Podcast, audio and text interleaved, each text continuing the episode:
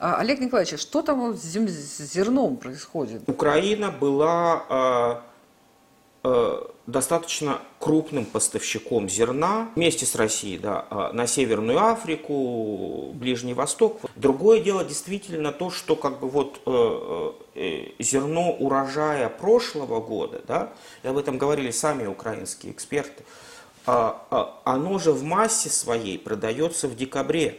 И то, что сейчас остается в закромах, это либо э, фуражное зерно на корм скота, На корм, ага.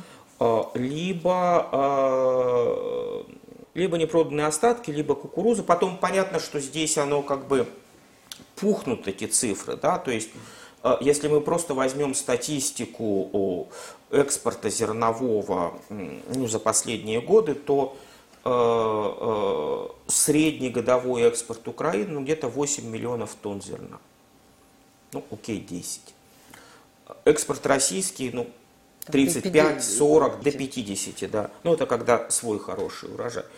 А, Вот. И, э, соответственно, а, а, общий массив глобального зернового рынка 800 миллионов тонн.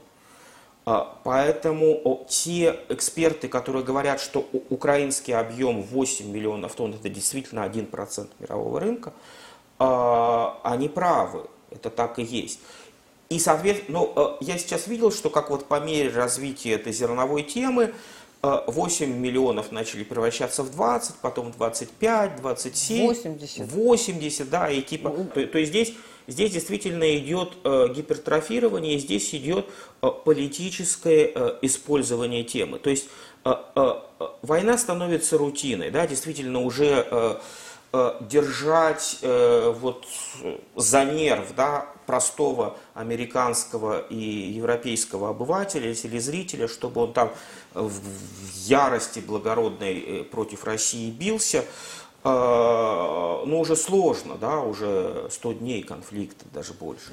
Э, Понятно, по первости, да, вот э,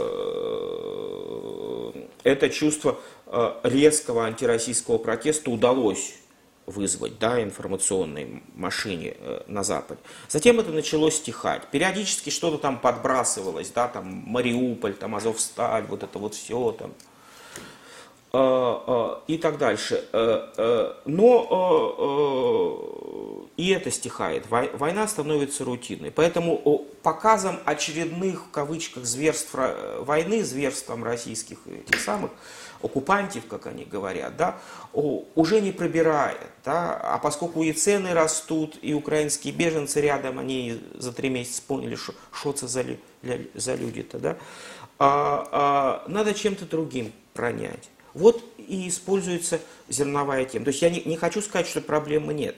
Она есть для ряда стран региона, она действительно сильна. Э, Блокирование логистическое финансовое поставок российского зерна, кстати, ударит э, гораздо сильнее, чем поставки чем недопоставки украинского зерна, поскольку повторю, что э, экспорт России в 4-4,5 раза больше экспорта Украины а, и в тот же самый регион. Да? А, Но а, а, говорить о том, что а, Путин морит мир голодом, э, э, э, это просто новый фокус, да? когда а, а, смакование зверств уже не работает, ну, в кавычках, да, пресловутых зверств, то а, вот голодомор,